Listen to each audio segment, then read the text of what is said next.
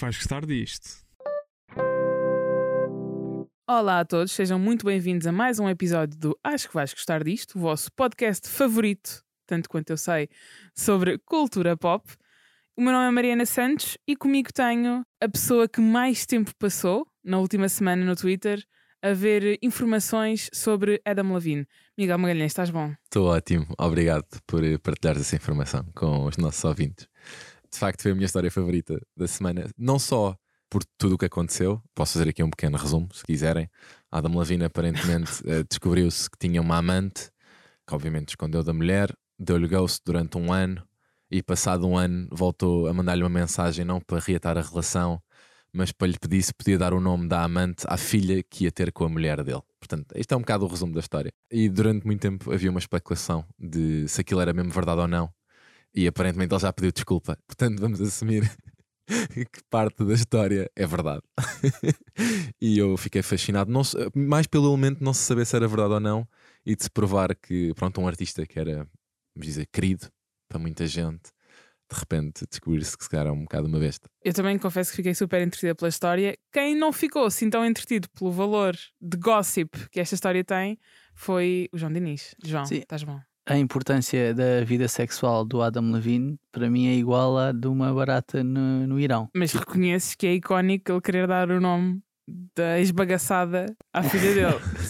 Era se eu esquecer se isso é verdade, não é? Tipo, não sabemos, né? Mas a possibilidade, a possibilidade. Pá, Até mesmo se fosse um desconhecido, seria igualmente Acho, acho, que, épico. acho que as pessoas, quando atingem um determinado nível de fama, sentem que podem experimentar fazer coisas. estás a ver? Se eu agora dissesse à minha amante que estava a pensar dar o nome dela ao meu filho, será que isto colava ou não? Será que ela, que ela alinhava nisto ou não? Acho isso. Mas não podia estar mais a borrifar para isso, honestamente. Eu Peço mantenho, desculpa por vos desapontar. eu mantenho a minha teoria de que tudo isto não passou de um jogo de verdade a consequência. Ou daqueles ranking games, ele teve que mandar esta mensagem e pôs-se ali numa posição um bocado difícil. Infelizmente, hoje não estamos aqui para. Infelizmente, Yeah, não, não vou dizer o infelizmente, né? é estranho. felizmente, meu Deus. Mas a verdade é que hoje não estamos aqui para falarmos só sobre o Adam Levine, estamos sim para falar sobre talvez o ponto alto de 2022 para Miguel Magalhães. Pelo menos eu vejo pelos olhinhos dele. Já tivemos Obi-Wan. Sim, mas É um dos pontos altos. um dos pontos pode altos, dizer. pronto. Que foi o lançamento da nova série da Disney Plus, do universo Star Wars, Endor. Cassian Andor. Don't matter what you tell me or tell yourself. You'll ultimately die fighting these bastards. Wouldn't you rather give it all at once to something real? Bem, eu só queria que vocês tivessem visto a explicação detalhada que o Miguel me deu de briefing quando eu perguntei, então, mas o que é que é isto? Do Vamos tentar partilhar isso. Vamos tentar partilhar Eh, isso. vamos tentar persuadir o Miguel a O Miguel, deixar o Miguel acha que não vai sair. Vai sair. Eu tenho o vídeo, tenho acesso à conta, portanto posso pôr direto. Não, Não sei se vou dar autorização para isso, mas sim. Eu... Mas estamos aqui a falar de uma série de 12 episódios. Deixa, deixa só dizer isto: estamos a falar de quadro, Sim. canetas e borracha, estamos a E falar notas, de timelines, e notas. Notinhas notas. tiradas, estamos a falar de uma coisa que não é uma explicação qualquer, é e uma se aula, depois disto não tenho que preencher um formulário Sim, e é ele uma aula, corrigir. Uma aula de faculdade de Star Wars. É isso. Foi isto que aconteceu ali há bocado, antes de começarmos a gravar. Continua, desculpa, Mariana. Dito isto, eu estou praticamente expert, só que não, em Endor, mas, mas sei, algumas coisinhas e vocês os dois vão me ajudar a explicar também quem nos está a ouvir um bocadinho mais sobre esta série. Estamos a falar de uma série da Disney Plus em live action, com 12 episódios, já saíram 3 quando estamos aqui a gravar este episódio, que pelo que eu percebo, mas aqui Miguel vais ter que tu me ajudar, é uma espécie de cola que vai ligar a primeira trilogia, o primeiro filme.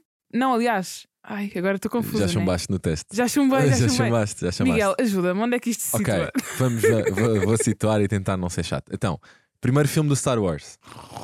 E já está tudo, e já está tudo. Desta vez não foram os cadelos a João. Basicamente, primeiro filme do Star Wars, somos apresentados naquele textinho clássico inicial de que há um império, que são os maus, não é? Há uma rebelião, que é quem está a tentar combater o império, e que do lado da rebelião eles conseguiram os planos, que é basicamente a planta para uma das armas, ou a arma principal que o Império tem a seu cargo. Pronto, e é assim que somos apresentados. Quem tem os planos é a Princesa Leia, que é uma das personagens mais famosas de Star Wars, e o primeiro filme é um bocadinho como é que eles utilizam esses planos para destruir essa arma. Pronto, resumo do primeiro filme. Bastante fácil, sim. Bastante fácil. Em 2016 foi lançado um filme que se chama Rogue One, que tinha Felicity Jones. Faz parte da terceira trilogia. Não, Da terceira, não. é um filme individual. Individual. ok. Individual. Rogue One existe sozinho. Não tirei Cujo- essa parte. Cujo objetivo de Rogue One é apenas um: é contar a aventura da equipa da rebelião que foi capaz de sacar os Esses planos, planos. da Estrela da Morte, que era o nome da arma, ao Império. E o filme é sobre isso. É a equipa que conseguiu fazer isso. E a liderar essa equipa estão duas personagens. Uma é Jean Erso, que é a personagem da Felicity Jones, e a outra é o Cassian Ender, que é protagonizado pelo Diego Luna, que é precisamente a personagem ao qual a série que vamos falar sobre hoje dá atenção. E dá atenção como? Vai cinco anos antes do primeiro filme, da trilogia original, e conta-nos não só a história de origem do Endor, como quase a história de origem da própria rebelião contra o Império enquanto uma frente eh, unificada. E é um bocadinho a partir daí que nós partimos. Como podem ver, o Miguel explica isto muito, muito melhor do que eu. O melhor aluno da turma, que é o João Diniz, também tem um- umas notas um bocadinho mais elaboradas do que as minhas.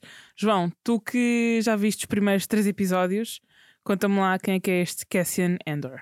Ora, então, o Cassian Endor é um tipo que ganha a vida de forma um pouco menos eh, lícita, Sim. pode-se dizer assim.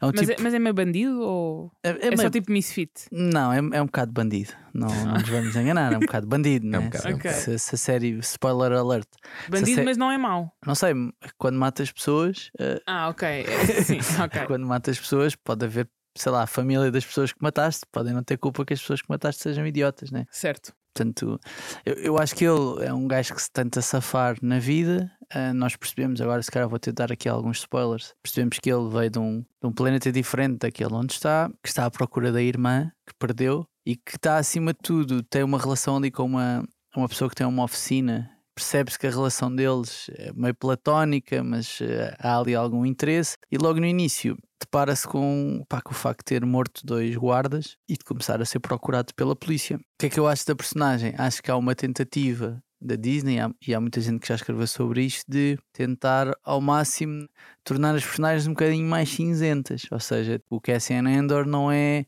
o Obi-Wan Kenobi, claramente é pá, ou o Luke Skywalker ou a Princesa Leia, claramente São todos estão- bons. estão Certo. do lado claramente do, do bem. Estás a ver? Sim, Sim, são sim, todos sim, bons. sim. Do bem. Ou o Darth Vader está claramente do lado do mal. O Cassian Endor faz aquilo que tem de fazer para sobreviver. Pronto, no Ok. fundo é isto. E, e muitas vezes tem de sujar as mãos.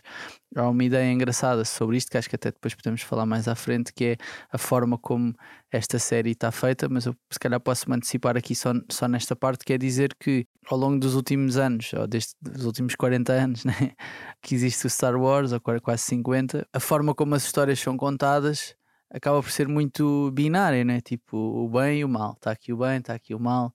Agora tu fazes isto. E o Endor, não só o personagem, mas a série em si, suja um bocadinho o polimento que costuma ter Star Wars. Foi pelo menos o que eu, o que eu senti dos primeiros três. Mas isso é uma tentativa de ser mais relatable ou é só mesmo para criar uma área cinzenta?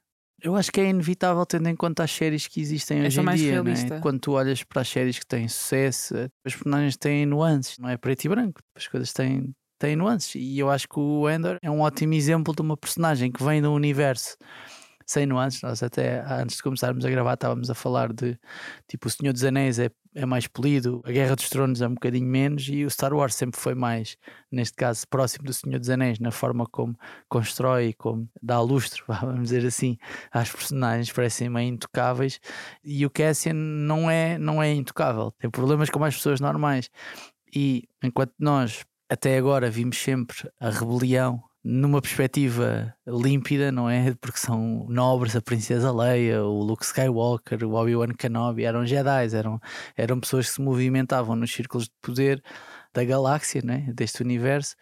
Neste caso, estamos a ver alguém que tipo, é, é da street, ver?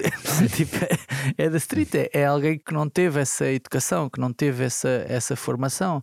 É quase como veres a, uma revolução no povo, em vez de veres uma revolução nas cúpulas de poder. Foi até agora aquilo que o Star Wars mostrou até ao Rogue One. Porque o Rogue One já, já mostra um bocadinho, Yeah. um bocadinho a junção desses dois mundos e o Endor é, é uma espécie de continuação, apesar de ser uma prequela, de continuação de como é que se olha para uma revolução na perspectiva do povo neste universo do Star Wars. Eu ia perguntar, estava aqui a pensar, era hum, se havia uma continuidade, não não estou a falar da história, porque obviamente já percebi que há uma, uma ligação, mas a nível dos atores, de quem produziu a série, se há uma continuidade ou se é só. São só produções separadas. Não, acho que é uma. eh, Desculpa interrompido, Miguel, mas acho que, há- acho que há uma continuidade, porque a série é criada pelo Tony Gilroy, que foi quem escreveu o, o Rogue One, o, o filme. Mas o George Lucas já saiu da cena. Já foi tipo, fez a primeira trilogia, Fez as primeiras as duas. primeiras duas, não, Não, é? se- quer dizer, Fez os E depois foi tipo, já- agora já vos dei suminho, agora não, façam não, ele fez vocês. os três filmes originais, fez depois a trilogia das prequelas Uhum. e depois esteve muito envolvido com a produção de uma série animada do Star Wars que também teve muito sucesso, que foi o Clone Wars. E Uhum. ele esteve muito envolvido nesses três. Depois nos restantes, como as personagens são dele, teve sempre como produtor executivo Ah, em que davam os bitites. dúvidas que ele não, que ele não esteja a mandar bitites sobre isto. Eu acho que ele está a mandar bitites. Pode não ser o realizador, não é o realizador da série, não é considerado o criador da série. Se alguém faz alguma coisa no universo Star Wars sem perguntar ao George Lucas como é que é, pá, tenho muitas dúvidas. tenho muitas dúvidas. Ele foi, foi ele que escreveu aquilo, foi ele que criou aquilo. Yeah. A série, como eu estava a dizer, é criada pelo Tony Gilroy, que realizou, que escreveu, aliás, o, o Rogue One, que escreveu também o Michael Clayton, que é um filme com o George Clooney, que até teve nomeado ao Oscar. Ele, o Tony Gilroy, teve nomeado por melhor realização e melhor, melhor argumento. Também escreveu os, os Bournes, a saga de Bourne, com o Matt Damon e depois com o Jeremy Renner.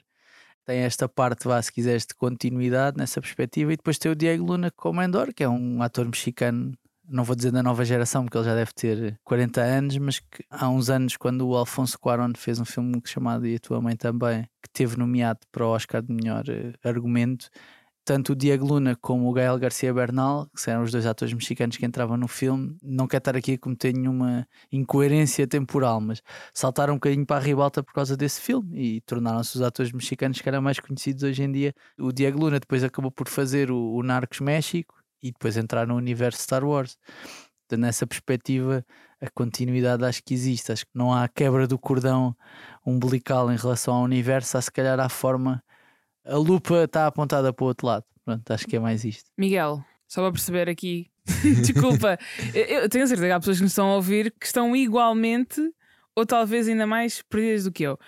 Mas só para percebermos, já saiu tanta coisa de Star Wars, inclusive este ano tivemos Obi-Wan Kenobi, E o Book of Boba Fett. o Book of Boba Fett, exatamente. Como é que esta série se vai destacar no meio dessas todas, de tudo o que existe do universo Star Wars? O que é que é diferente? Eu acho que distingue-se principalmente em uma aprofundação do universo em termos da forma como decide contar histórias. Uhum. Ou seja, as trilogias originais e mesmo as séries animadas que foram sendo feitas no universo tinham um registro muito preto eh, no branco, não é? Ou seja, não vou dizer que era uma maneira mais superficial de contar a história, porque eu adoro este universo e sempre. E se houver mais muito da 30 mil séries, tu vais ver houver 30 mil séries e dizer que são ah, épicas. Mas tem havido um esforço por parte de quem eh, supervisiona o universo de Star Wars de pensar como é que nós, tendo uma história que tanta gente valoriza e na qual ainda podemos encontrar alguns momentos que podem ser um bocadinho aprofundados, mesmo que a maior parte das pessoas que já acompanham este universo saiba o que é que acontece no fim, vamos tentar encontrar formas de fazer isso. A primeira tentativa que eles fizeram com o The Mandalorian correu muito bem, porque o The Mandalorian acontece um bocadinho entre o final da trilogia original e a trilogia que foi feita mais recentemente. Uhum. E é um período de tempo em que nós, sabendo o que é que aconteceu e o que é que vai acontecer, tens um registro de história que é se calhar até muito mais parecido com um western, em que tu não estás até tão dependente de personagens que já conheces, mas podes explorar uma série de outras iniciativas e de formas de contar histórias que tornou a série um sucesso e que houve imensas pessoas a gostar e que até surpreendidas de que, ok, isto é um universo que eu gosto muito, numa zona que eu se calhar não estou tão a par, a mostrar uma personagem que eu não conhecia e eu consigo ter a mesma empatia que tive com os personagens da trilogia original. Yeah. E o Book of Boba Fett foi um bocadinho no seguimento do The Mandalorian e o registro é muito parecido, até porque é exatamente a mesma que é o John Favreau, é a mesma pessoa que criou The Mandalorian, é a mesma pessoa que criou The Book of Boba Fett. O Andor, enquanto série de live action, eu sinto que está, não sei se tenho certeza do que eu estou a dizer, mas está um bocadinho mais parecido com o Obi-Wan em termos de registro do que estará o Mandalorian, na perspectiva em que, primeiro, estão muito parecidos em termos temporais, ou seja, o Obi-Wan também acontece entre as duas no mesmo tempo. é, num tempo Sim, sim, parecido, ou seja, o Obi-Wan aconteceu entre a trilogia original e as prequelas e o Andor Ok. acontece da mesma forma. E tem os dois a, a particularidade e a semelhança de tu sabes perfeitamente onde é que estas personagens vão acabar. Portanto, não há nada em termos de maior conhecimento sobre estas personagens que as séries te podem dar muito. Podem te dar é mais um aprofundamento sobre etapas das vidas deles que eles passaram e como é que isso pode ser um conteúdo relevante para quem já acompanha este universo. No caso do Obi-Wan, que estreou no final de maio, foi esperar muito mais como é que ele, depois de ver o mundo dele acabar nas prequelas, como é que recuperou um bocadinho a vontade de viver, ou a relação com a força, ou a vontade de ser um Jedi e poder ajudar outros, na perspectiva do Andor. Para quem já viu Rogue One também sabe qual é que é o desfecho dele, mas há aqui a construção de uma personagem que tu conheces no Rogue One, já como ele é, uma postura mais agressiva, Uhum. uma postura mais de vale tudo para derrotar o Império e sacrifica quem tiver que sacrificar. E aqui encontras esta personagem, como o João explicou e bem, numa fase da vida completamente diferente, que ainda não sabe que há algo que de facto vale a pena lutar e que está só a tentar sobreviver, não está a tentar corrigir nada no mundo. E aqui tu descobres um bocadinho como é que ele faz essa transição. E eu acho que aí tu podes de repente contar uma série de histórias em termos de crescimento de personagens e até em termos de acompanhamento de coisas que estão à volta dele. E eu acho que isso é, um, é uma ideia fixe, não só para este conteúdo do Star Wars, mas até para muitas das coisas que já foram anunciadas até, até recentemente no evento da Disney, de conteúdos que eles vão tentar fazer. Ou seja, como é que nós, não expandindo muito no que vai acontecer da história, quer para a frente, quer Sim. para trás, podemos encontrar estes momentos em que. Só coisas podemos... paralelas estão a acontecer paralelamente. Exatamente, exatamente. Então, no fundo, Star Wars é um universo infinito e vai haver cada vez mais pessoas como eu intimidadas pela quantidade de conteúdo que têm pela frente. Sim, eh, imagina, é uma diferença, por exemplo, quando tens universos grandes deste género, tipo a Marvel, não é? A Marvel, apesar de tudo, funciona de uma forma muito mais cronológica. Tu sabes que houve um momento que começou e a partir daí tem sempre, anda sempre para a frente, não é? Vais Ah, tendo mais uma ou outra. menos, mais ou menos. Calma, vais tendo uma outra série em que puxas um bocadinho atrás, ou que estão a acontecer em paralelo, mas sem ser, imagina, a Captain Marvel ou o primeiro filme do Capitão América, a maior parte dos filmes da Marvel que têm saído são em ordem cronológica, ou seja, estão ligados no tempo para irem aprofundando alguma coisa. Enquanto no Star Wars, até pela forma como a série foi sendo feita, tu às vezes tens coisas que é entre a trilogia original e a prequela, é entre a trilogia original e a terceira trilogia que foi feita já nos últimos 10 anos. É antes da prequela, ou, é- ou seja, tens uma dificuldade maior em situar onde é que está a acontecer. E, e Sim, mas acho que isso tem a ver com uma coisa.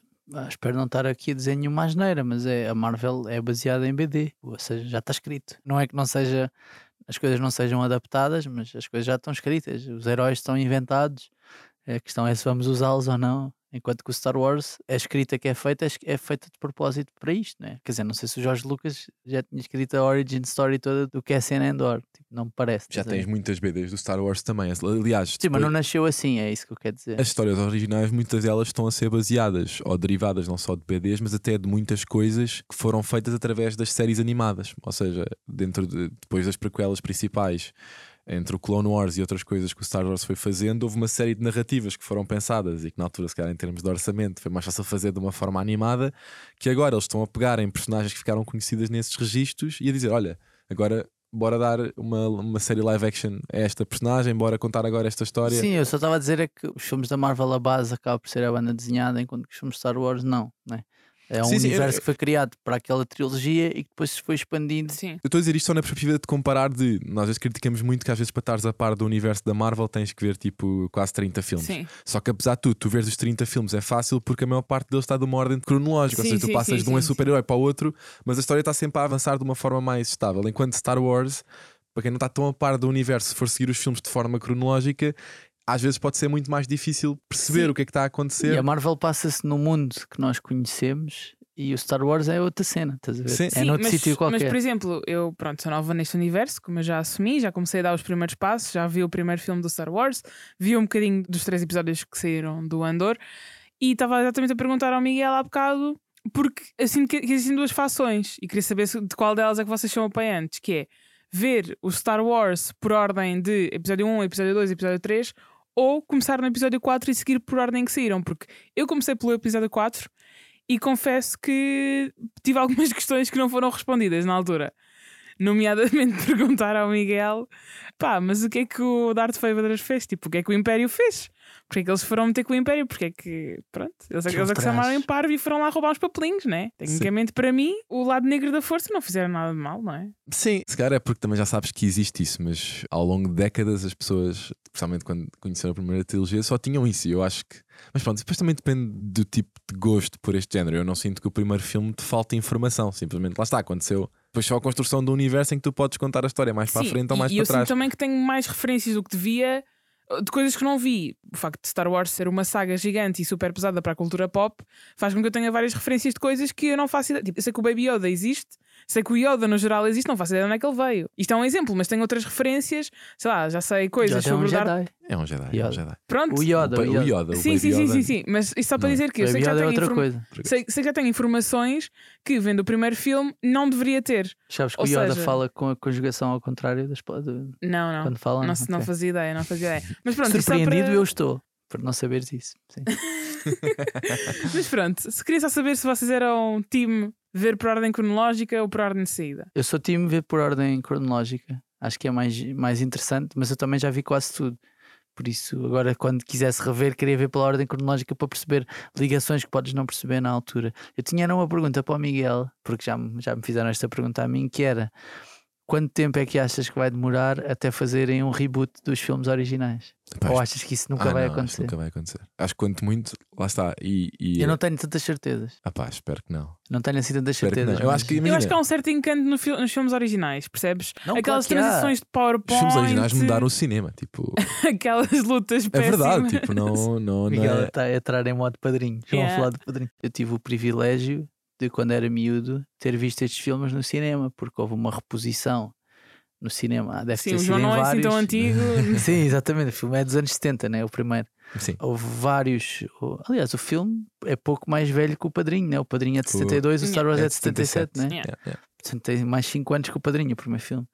Houve uma reposição dos filmes nos cinemas. Não sei se foi só nos do Montijo, acredito, não tenho sido. Foi, foi. Foi só no Montijo. Em maio, e aquilo era tipo semanas seguidas e podias ver os filmes no cinema, o primeiro, o segundo e o terceiro. Pá, e das melhores memórias que eu tenho na vida é de ver o Império Contra-Ataca, que para mim continua a ser o melhor, o melhor dos filmes da trilogia. É um ótimo filme. é um ótimo Pá, que é incrível, que é o dos Ewoks, né? se não me engano, Uhum, uhum. pá, que é inacreditável. É um filme mesmo porreiro. Agora, a questão é: eu também acho que se daqui a 30 anos ou daqui a 20 anos, quando os filmes tiverem 60 ou 70, a possibilidade de haver um reboot.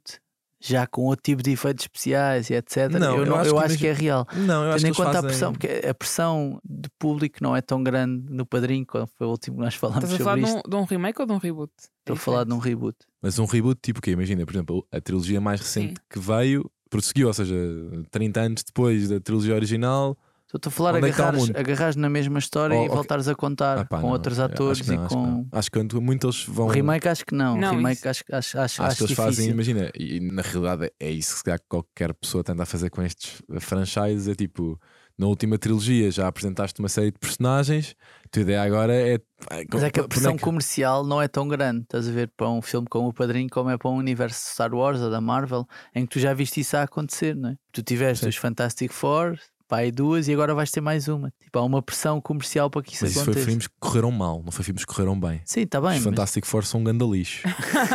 Os primeiros Hulks eram um ganda lixo. Ou seja, repete tu com isso. achas que é só por causa disso? Sim, ou seja, imagina, tu a partir do momento em que. Mas ela- os X-Men não correram mal. Sim, mas nunca foi um reboot. Não, Os mas vão... X-Men sempre foram os mesmos. não, eu sei, mas vão fazer agora. Não, Novos. fizeram dentro, dentro do universo de, de X-Men arranjaram uma forma de voltar mais atrás ou à frente na história, mas tu nunca tiveste outra pessoa a fazer de Wolverine, por exemplo. Ok. Foi sempre o mesmo. As únicas Ok. personagens que se alteraram ou era porque os filmes eram maus, ou era porque ainda não tinhas o universo da Marvel bem construído, como é o caso do Homem-Aranha, em que tiveste a primeira trilogia, porque era só dá para fazer aquilo, depois trocaste por outro, e a partir do momento em que tiveste o universo construído, tiveste sempre o mesmo Homem-Aranha. Miguel, não te, quer, não te quer desapontar, estou só a dizer para não ter essas certezas todas que te vão Espero sujar. que não, vou ser eh, contra, vou ser original. veementemente contra. E isto nem é uma palavra, para não. Deixa só o Jorge Lucas morrer e vais ver o que é que acontece.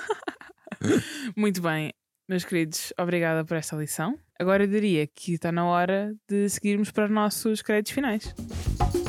In case I don't see ya, good afternoon, good evening, and good night.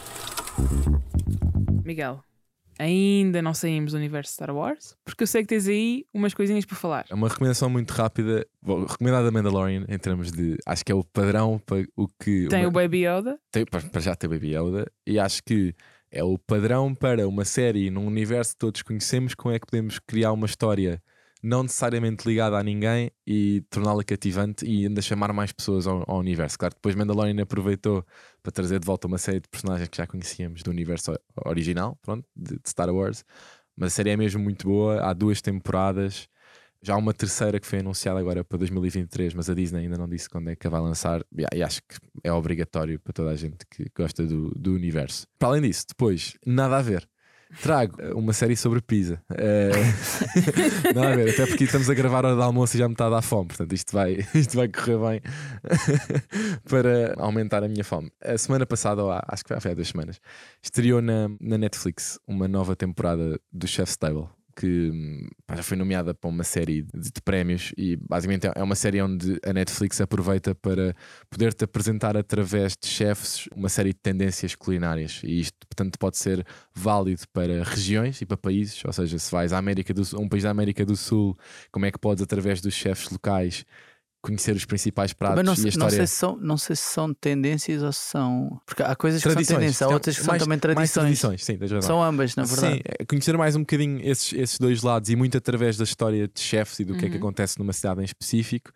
Esta nova temporada do Chef's Table eu gostei muito porque é focado num tipo de comida em específico que todos nós gostamos, que é pizza. Pizza, yeah. E basicamente o que eles fizeram foi, ao longo de seis episódios, em cada episódio dão um destaque a um chefe que tem uma forma muito particular ou que se destacou de uma forma muito particular na forma como ele produz a pizza. E, e o primeiro episódio, para quem quiser ir ver, há supostamente a melhor pizza do mundo é de um chefe que nasceu em Nova York, mas que tem uma pizzaria no Arizona, no meio do deserto em Phoenix, num sítiozinho que passaria despercebido à maior parte das pessoas, mas que, à medida que ele foi construindo aquilo, tornou-se uma das pizzarias mais famosas dos Estados Unidos inteiros e está numa região que se calhar não era a mais óbvia que as pessoas diriam. E a história é gira porque ele tem uma forma muito particular de produzir no cuidado que tem com os alimentos e numa série de inspirações que ele tem até da vida dele. Eu acho que são formas fixes de descobrir a comida e de se interessar por este tipo de O coisa. Chef's Table acaba por ser uma série que trata os chefes de cozinha como artistas, né? e a Yeah. mesma forma como entre- as entrevistas são conduzidas, em que eles claramente são as personagens principais, mas até a forma cuidada, não é? Como as coisas são mostradas. Há um, há um cerimonial, há uma nobreza na forma de mostrar aquilo que não é igual pá, às receitas feitas nos Uhum. programas da manhã. Ou seja, há ali um. Um fascínio pela alimentação e pela comida que, pá, que eu acho que é uma das melhores séries da, da Netflix, de sempre, da história da Netflix. Eu ia só dizer que o Miguel disse tantas vezes pizza que neste momento eu estou a salivar. Mal posso esperar por acabar este podcast, apesar de gostar muito de estar aqui a gravar com vocês. Portanto, João, conta-me qual é é a tua recomendação ou as tuas recomendações para hoje. Olha, Mariana, trago três coisas. A primeira é muito rápida, que é o Miguel viu o Chef's Table e eu comecei a ver uma competição de pizzas. Competição de quem é que come mais ou de quem é que faz melhor. Disney. Quem é que faz melhor? Chamada Best in Dough, que é uma, uma série que chegou ao, ao Disney Plus recentemente, em que todos os episódios têm três pessoas que vão cozinhar, eh, vão cozinhar as suas pizzas. Começámos com as nonas, as avós italianas que foram fazer as suas pizzas. Há sempre dois desafios em cada episódio. E agora estou no segundo, e no segundo são food Instagrammers, foodgrammers, né? Como se costuma dizer. Então, foram fazer as suas pizzas. Pá, como eu adoro pizza, pizza é a melhor comida do mundo. Mas não e, sei se depois que é, que é muito ingrato ver estes concursos. e não comer nada. Yeah. Sim. Sim. Até porque não sabes que ele está mesmo bom, né? Eu tenho sempre essa isso, é suspeita isso. com programas de Hum. culinária. Não, houve, houve ali uma das nonas pá, que ele estava a meter batata na pizza e eu, pá, não, não vai dar. É isso, ananás. Não, já chega. Já não vamos chega, fazer essa. chega de inventar. Enfim. Não vamos fazer essa discussão. Outra coisa que trago foi uma série que vi recentemente e gostei muito no Disney Plus, que se chama Mike. É uma série sobre a vida do Mike Tyson. Tem uma enorme interpretação do tipo que faz de Mike Tyson, o Trevante Rhodes, pá, que tem todos os trejeitos, a forma de falar. O Mike Tyson é mesmo deficioso, fala meio assim. Sim. E a forma como ele mete os braços e etc. Estás a ver o Mike Tyson ali, das entrevistas que tu viste dele. Temos também o Harvey Keitel, que é um ator bastante conhecido, que faz de Caz D'Amato, que é o primeiro treinador e o homem que acolheu o Mike Tyson e lançou o Mike Tyson para a ribalta, porque ele tem uma, teve uma vida complicada, teve num reformatório etc. Até Uhum. começou a fazer boxe lá e até que este caso o acolheu. A família dele era uma família tricky. São oito episódios de 30 minutos, portanto é uma coisa que se vê, que se vê rápida. A série foi criada pelo Steven Rogers, que fez o White Tonya e o PS I Love You. Pá, eu gostei mesmo muito da série. Não estava à espera de gostar uh, tanto. O Mike Tyson é capaz de não ter gostado da série, uh, mas diz, até porque uh, não sei se vocês conhecem a história do Mike Tyson, mas ele tornou-se o mais novo campeão do mundo sempre de pesos pesados, de boxe, e depois teve ali um período em que esteve preso durante algum tempo porque foi acusado de violar uma, uma mulher e foi condenado por isso. E na altura a opinião pública americana era que essa condenação era meio injusta e não sei o quê, pronto, essas coisas todas. E há um episódio dedicado a essa cena que foi falado por muita gente como fazer um bocado de justiça Uhum. a essa senhora, a Desiree. E a Desiree teve sempre uma postura em relação a isto, vou dizer, não me interpretem mal, vou dizer incomum, que foi ela fez queixa dele, deu uma entrevista a seguir a isso ter acontecido nos anos 80 e disse que a partir daí não ia falar mais sobre o assunto e nunca mais falou sobre, sobre o assunto e acredito que é capaz de ter sido bastante aliciada para falar sobre isso. Apesar dela ter conhecido num concurso de Misses, claramente era intelectualmente superior, ou seja, sabia mais ou menos bem aquilo que estava a fazer. A série é interessante sobre isso, as cenas de boxe estão bem filmadas. Pá, e o Mike Tyson é uma personagem que desperta amores e ódios, porque quando mordeu a orelha ao Evander Holyfield no, numa luta, era a pessoa mais odiada do mundo. Basicamente é isto. Depois, para finalizar, trago só uma última coisa que é Love is Blind After the Altar Season 2. para quem não conhece. Eu adorava que tu dissesse que estavas a gozar. Não que não estás, não estás. Para quem, É uma tristeza não estar a gozar. Não é porque até porque o João disse-me a mim e ao Miguel: como é que é, malta? Vão ver? E nós, não. Nunca, nunca na vida. O. Love is Blind, o Love is Blind é uma, é uma série da Netflix, um reality show, aliás, da Netflix, em que as pessoas eh, se casam sem se conhecerem e depois aproximam-se. É um bocadinho uma espécie de casados à primeira vista, sendo que Sim. não é exatamente igual, porque as pessoas conversam antes em cúpulas, não é? umas com as Sim. outras, e depois escolhem com quem é que querem casar Em ou cápsulas, propõem. Em cápsulas, spots, yeah. exatamente. E depois disso, Corre terrivelmente mal. Sim, sim, não, isso sim. E depois há sempre, tem havido, tanto na primeira como na segunda temporada, o Love is Blind After the Altar, que é depois da, da temporada terminar, há pessoas que ficam juntas, há outras que não, Yeah. ou renovam os votos ou, ou não. E depois da temporada terminar, o que é que aconteceu a seguir? Passado tipo seis meses ou nove É meses. um lavado de roupa suja, normalmente. Exatamente, pá, que eu adoro, que eu adoro, porque há, há sempre javardice, tipo, há sempre uns que estão com outros, aquilo enrolaram-se uns com os outros, aquele era suposto estar casado com aquela, mas afinal já não está, afinal está enrolado com outra, numa altura em que tem estreado muitas novelas em Portugal, como sempre, eu gosto desta novela, destas novelas às vezes da vida real e é sempre um bom aperitivo para a nova temporada Love is Blind que vai estrear dia 19 de outubro, a terceira temporada. E que eu provavelmente vou ver, vou poupar isso tudo. E sim, eh, brincando com o fogo, não é? Como é que Ah, é? isso, isso também vou. Isso Co- não, qual é o nome? Ah, Too Hot to Handle. Hot to É Handle, Brasil, Brasil. porque também está prestes a estrear na, na Netflix. Isso aí, a Mariana, vamos estar a trocar. Não, não vamos estar a trocar mensagens que a gente não faz isso. Mas, mas quando, chegamos, quando chegamos ao trabalho no dia a seguir, viste aquela cena. Vamos trocar impressões. Sim. Exatamente, exatamente, exatamente. A minha sugestão vem da HBO Max. Temos aqui, hoje estamos com alguma variedade até de plataformas. Estamos, estamos, estamos. Vem da HBO Max e é uma série que na verdade não é de agora e só está disponível na HBO Max, chamada Eagle Heart. Eu confesso que descobri a série super por acaso, num daqueles scrolls do género, não tenho nada para ver, vou aqui descobrir o que é que é isto. E inicialmente o que me chamou a atenção na série, pá, vou ser super sincera, é o facto de cada episódio ter 10 minutos. Eu pensei, isto é o sonho, isto é o sonho de qualquer pessoa que não tem muito tempo para se dedicar a séries ou a conteúdos que sejam muito longos. E eu espreitei e foi surpreendentemente agradável. Estamos a falar de uma série que tem três temporadas, na HBO Max até agora só estão disponíveis duas. Esteve no ar eh, nos Estados Unidos entre 2011 e 2014 e fazia parte do espaço Adult Swim. Quem não sabe, era um- uma altura no canal da Cartoon Network em que basicamente já não estavam a passar desenhos animados, que era o conteúdo normal, e era normalmente durante a noite em que passavam conteúdos alternativos. A maior parte deles assim mais Edgy. agressivos, vamos dizer. Não sei se é. Não gosto muito da palavra edgy, mas talvez um bocadinho mais agressivos e para uma audiência um bocadinho mais, mais velha. E para explicar um bocadinho o que é, que é esta série, apresenta-nos um polícia americano que no primeiro episódio vemos que ele já teve para aí dezenas de companheiros de, de equipa, não é? De dupla, que morreram, sempre a tentar combater o mesmo criminoso. Parceiros, parceiros. Parceiros, exatamente, que morreram sempre a tentar combater o mesmo criminoso. E o que o xerife da esquadra dele, a solução que arranja é: então vou-te dar dois parceiros, porque assim se um deles morrer, tu não ficas tão triste. Portanto, isto é um exemplo do tipo de humor, é uma série de comédia. É um humor assim muito. Obviamente que é uma comparação um bocado ingrata, porque nem sequer estamos a falar do mesmo universo, mas é um bocado um humor pôr do sol, sabem? Um humor um bocado parvo. De repente ele anda atrás de um ladrão de vesículas pela cidade. E portanto é muito engraçada. É produzida pela produtora, lá está, do Conan O'Brien. Portanto também tem vários, várias pessoas ligadas ao humor americano, conceituadas por detrás da série, não é? E foi uma boa surpresa, não ocupa muito tempo, não é uma série que me vai marcar para sempre, mas é uma boa companhia para aquelas pausas de 10 ou 20 minutos em que dá para ver um ou dois episódios. Portanto, as nossas sugestões de hoje são estas, não é? É o que há. Tivemos de tudo, É o que há. é o que há. Olha, são, se calhar são as sugestões que nós merecemos, não é? É o que há. Leva isso. Não, estou a brincar, estou a brincar.